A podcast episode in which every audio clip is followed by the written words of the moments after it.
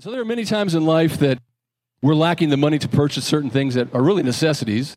Some things we deem necessities until things really happen that we realize what the necessities are. And in those moments when we don't have enough money to take care of some of those needs, we might have a credit card that we use. And if you're like me over time, I've become reluctant to use a credit card because I know what that means.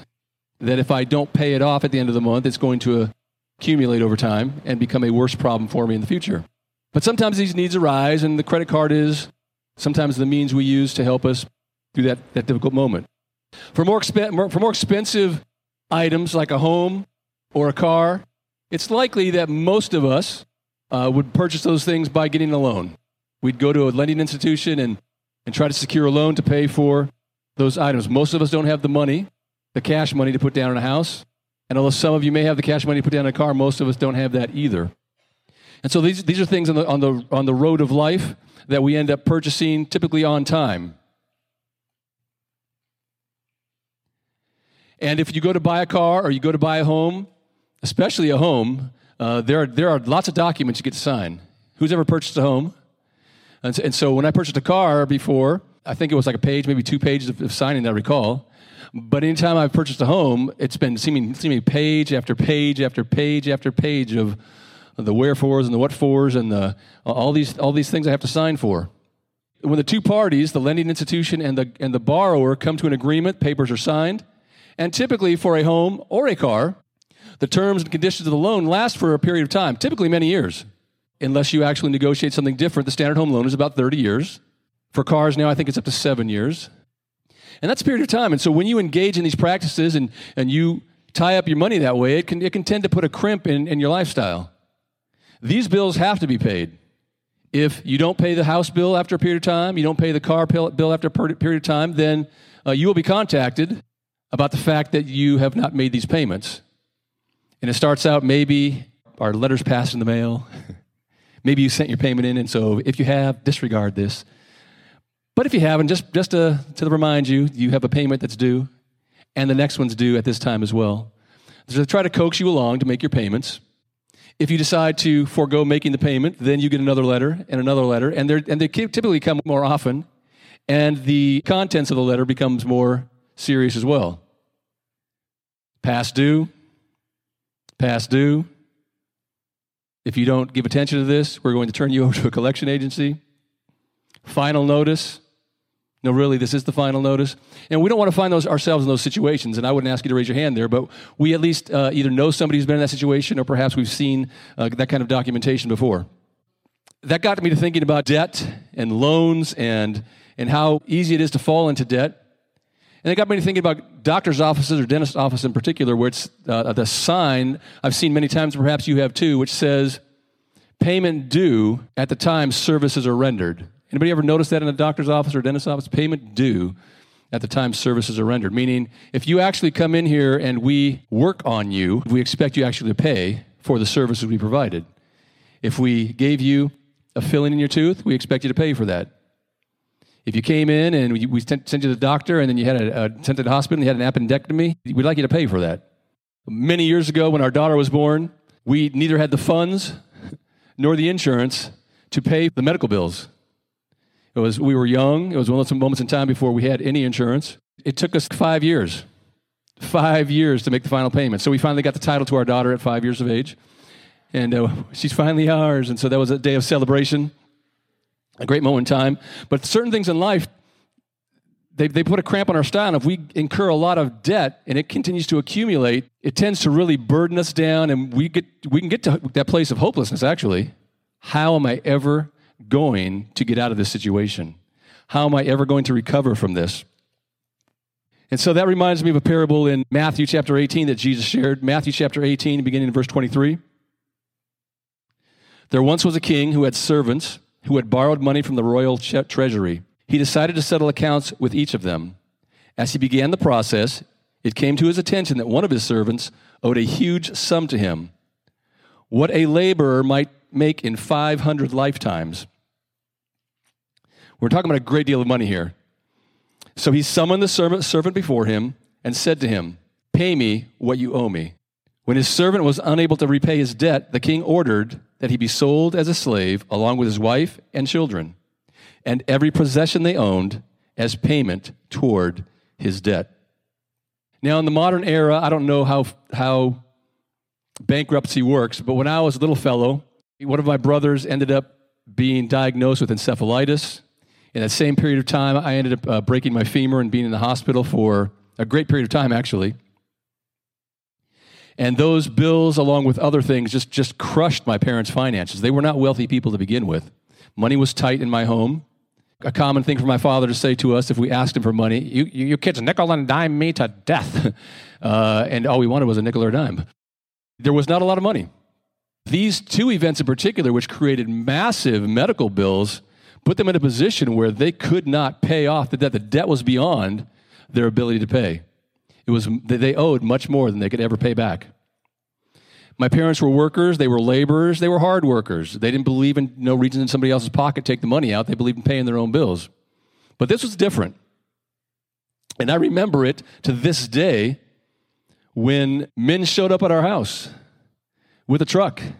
My parents let them in and they started removing things from the house.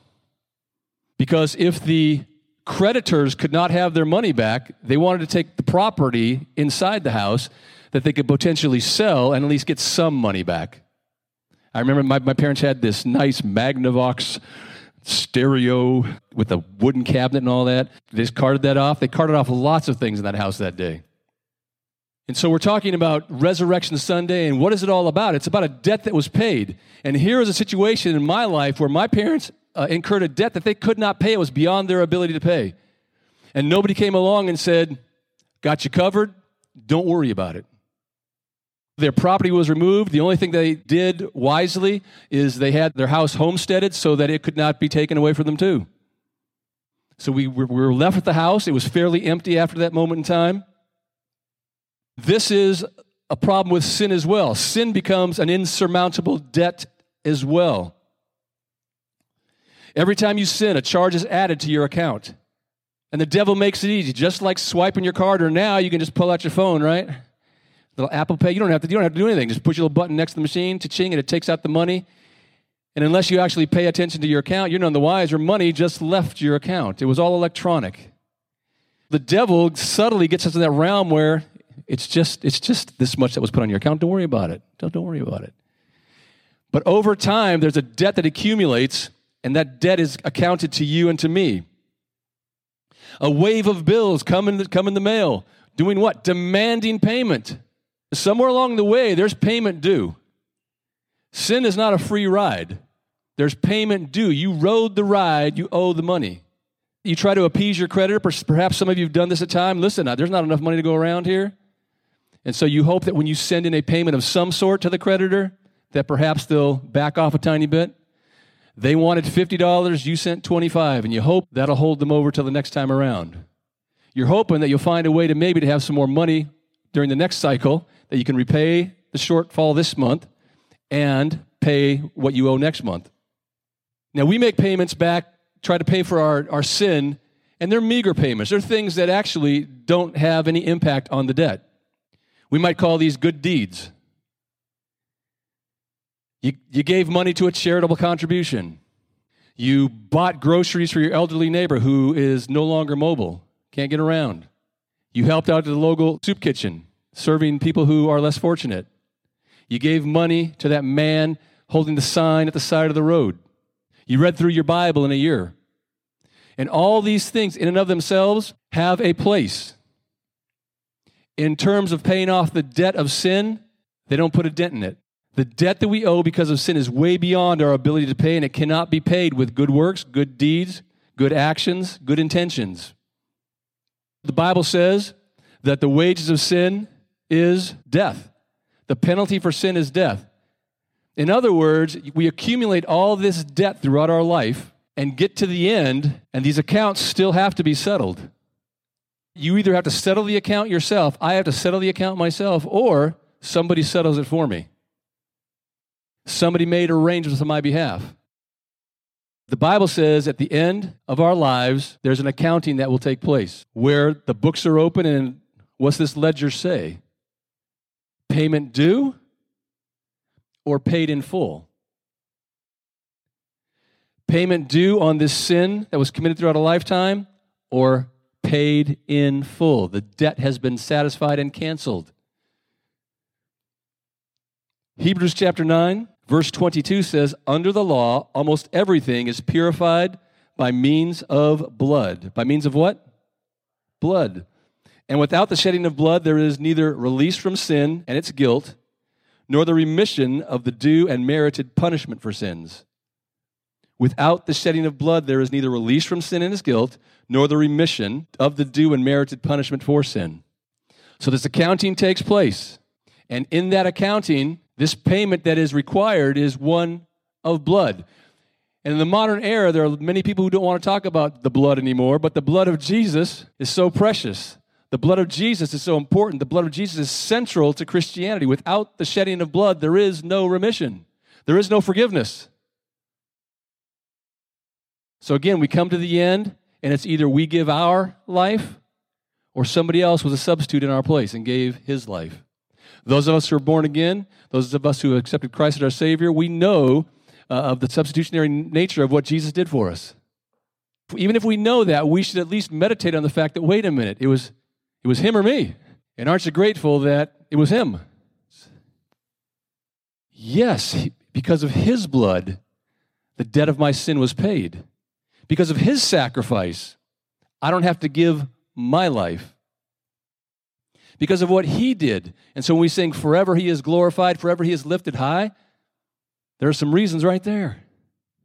We're talking about debt, debt that's incurred, natural debt we face sometimes. And in this country, in many states, we have what we call bankruptcy that can be filed, and there's means by which the court system can determine and settle, settle, help you settle your accounts. But when it comes to the kingdom of God and our interaction with how He's arranged things, how the account has been set up, the conditions of the contract, which is called, there are two contracts the Old Testament and the New Testament. They're contracts, they're covenants, they're papers and documents that were signed.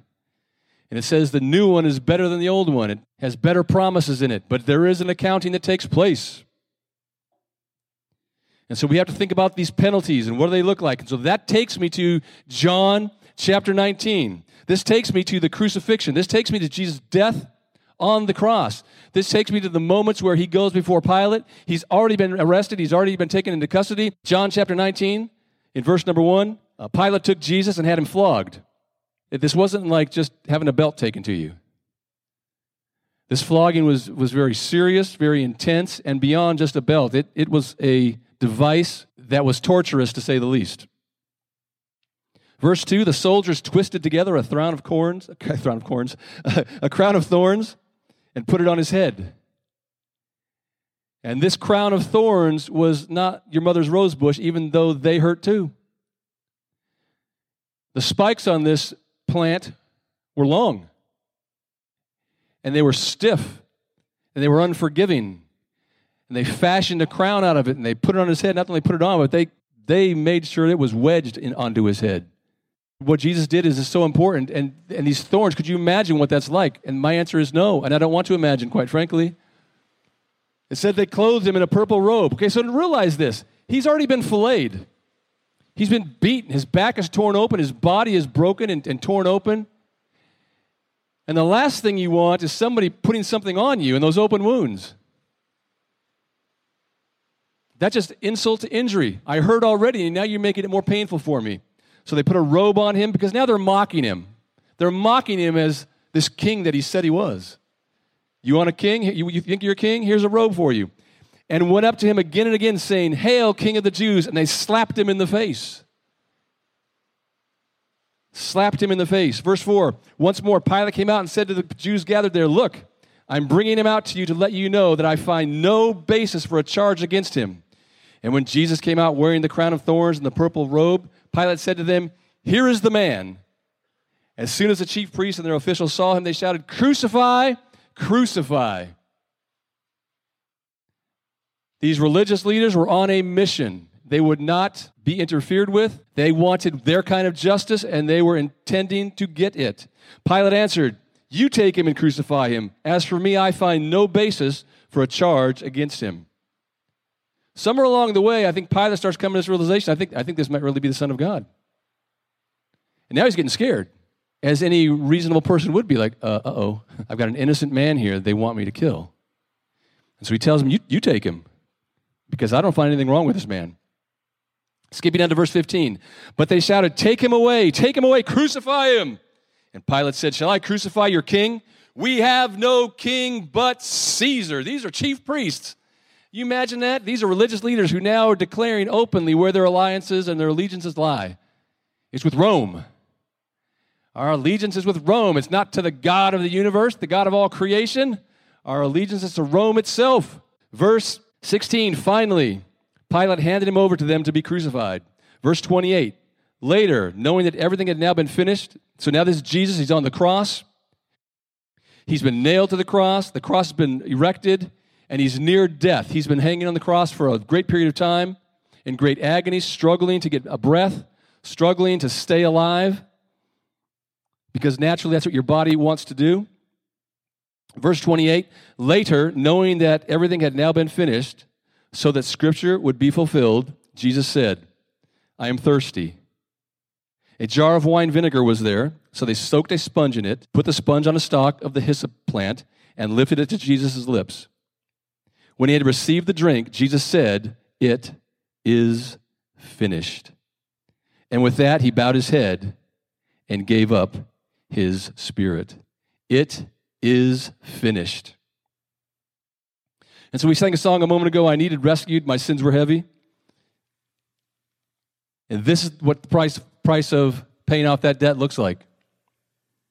I needed rescued, my sins were heavy. And that's an upbeat song, but come on, let's, let's just meditate on what was taking place. Jesus was beaten, battered, bruised, and broken humiliated publicly, shamed, treated in a manner that we would, at any turn, would say was, was unacceptable or intolerable. And we might even have questions what does it take for a human being to lower themselves to that place to even engage in that kind of barbarism? And who would allow themselves to take that kind of punishment? But that's the Savior of the world. He knew what he was doing. It wasn't a surprise to him. He knew what he was headed for. He had read Isaiah. The chastisement of our peace was on him was laid, the iniquity of us all. Jesus was not, not unprepared for this moment. He was well prepared for it. And when he entered humanity, he came in a body because he was showing to the world that he could overcome sin. And he did. The devil's dancing. He's got he's figured he's got a victory here. Uh, whatever this plan that God has was. Uh, and man, I got, I foiled it, foiled the plan. Now, what's he to do? I said I was the greatest, and I'm still the greatest, right? So the devil's just spouting his stuff. There was a famous boxer who said that when he won his first heavyweight heavyweight championship. He was just a young fellow, and he screamed and screamed and screamed. I shook up the world. I shook up the world. I... And so the devil, I could just imagine him. I shook up the world. Little does he know that in a matter of a few short hours, that his whole world is going to be sh- shaken. His whole world will be turned upside down. That God's plan was executed just as it was designed. That Satan fell for the trap because his wisdom pales in comparison to that of God's, and he acted in a manner consistent with his nature, and God knew that. So Jesus is on the cross, and he declares, It is finished. And then he died. It is finished is, is an, an, important word to look at because uh, it is finished in this verse comes from a Greek word that means, check this out, it means paid in full. In Jesus saying it is finished, he is saying the debt of sin owed by all of humanity, past, present, and future, is paid in full. The debt is canceled the creditor, Satan himself, has no power to try to collect on that debt because it's been paid. Now, he may come along and try to scam you, right? There are all kinds of scams, even the modern era. You may not owe money somewhere, you, but somebody comes along and tries to persuade you that you should be forfeiting your money to this cause because you. Have you ever received those, those phone messages? Hello, we're contacting you because you're such and such account. And I'm thinking, I don't even have an account. I've never had an account with these people. So it's a scam trying to get me to make to pay a debt that's not even mine. So paid in full. It is finished means what?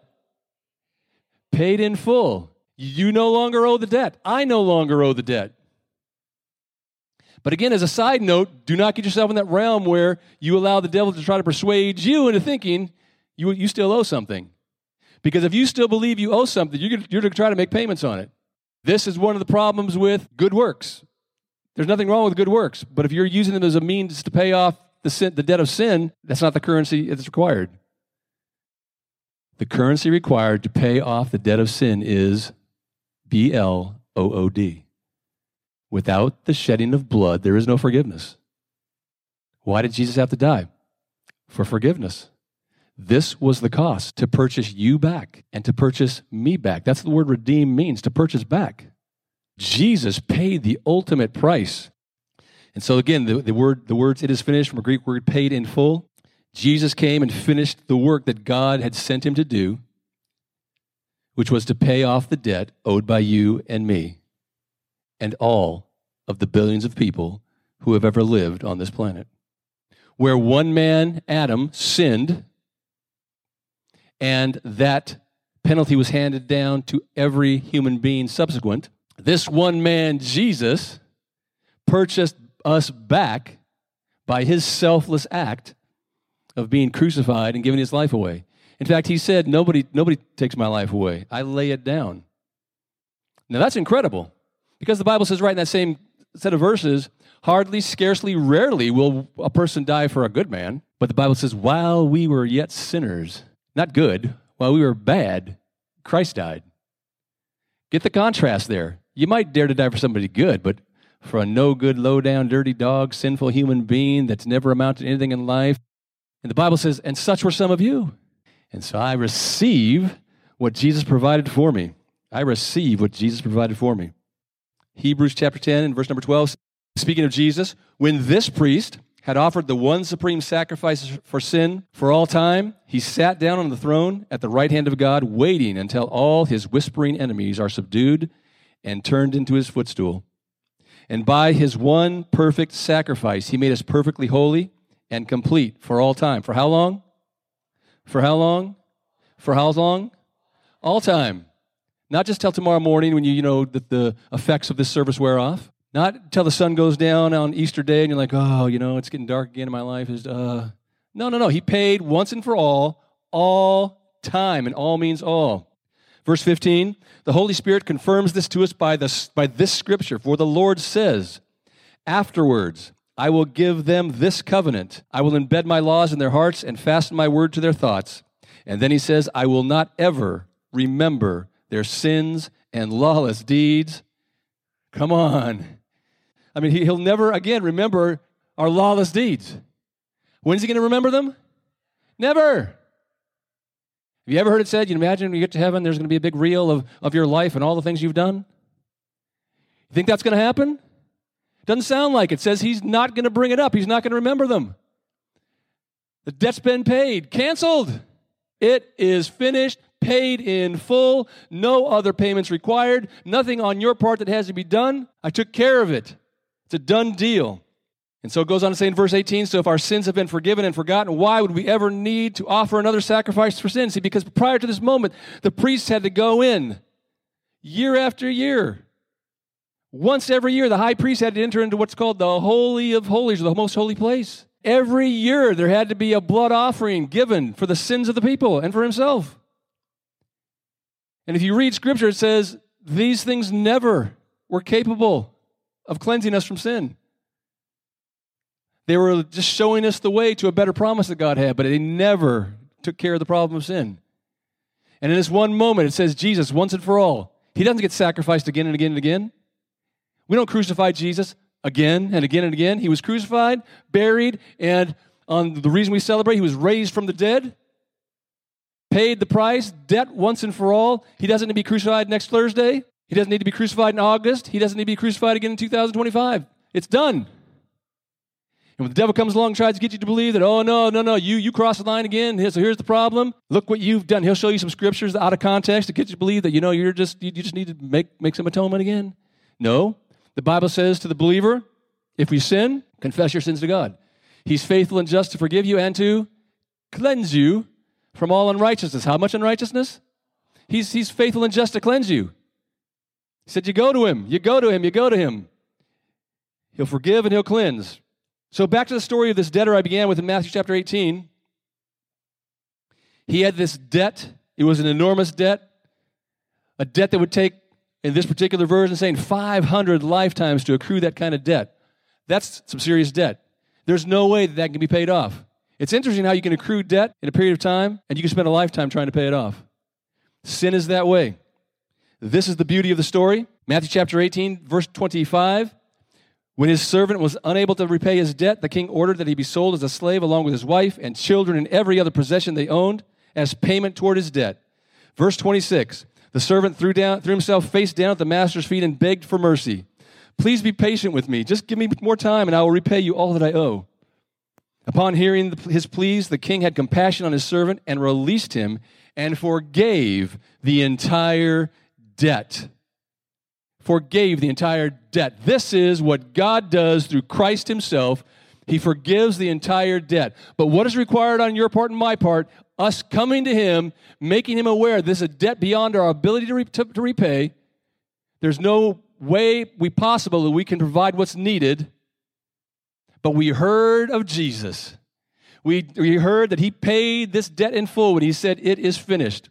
We bring that information to God, say, God, your word says that Jesus paid my debt in full. I'm willing to receive the pardon of my sin. I'm willing to be cleansed from the stain of sin and guilt. I'm willing to receive your free gift of eternal life. For the wages of sin is death, but the gift of God is eternal life through Jesus Christ. The gift of God is eternal life through Jesus Christ our Lord. Come on, it's a free gift. And so that old system, that old system was a temporary system. It couldn't take care of the problem. All it did was magnify the problem. All it did was year after year after year, yep, yep, you're sinful. That's right. And if you're an Old Testament person, you dwell in the Old Testament, that's how you live your life. Yep, yep. Every, every time something happens, you just remind yourself, I'm a sinner. I'm a sinner. There are so many saints that I know that call themselves sinners. I'm thinking, you can't be a sinner and a saint. You're a saint or you're an ain't. And so if you're a saint, which most of you are in this room, come on, don't, get, don't let him pull you back down that realm. Jesus paid the price once and for all. The debt's been canceled. And if we sin, we have a mechanism in place to help us get back in right standing with God. It's not labor and toil, good works and good deeds, reading more, praying more, coming to church more helping young people, helping old people, helping people in the middle. It's simply confessing our sins and allowing God to restore us back to that position.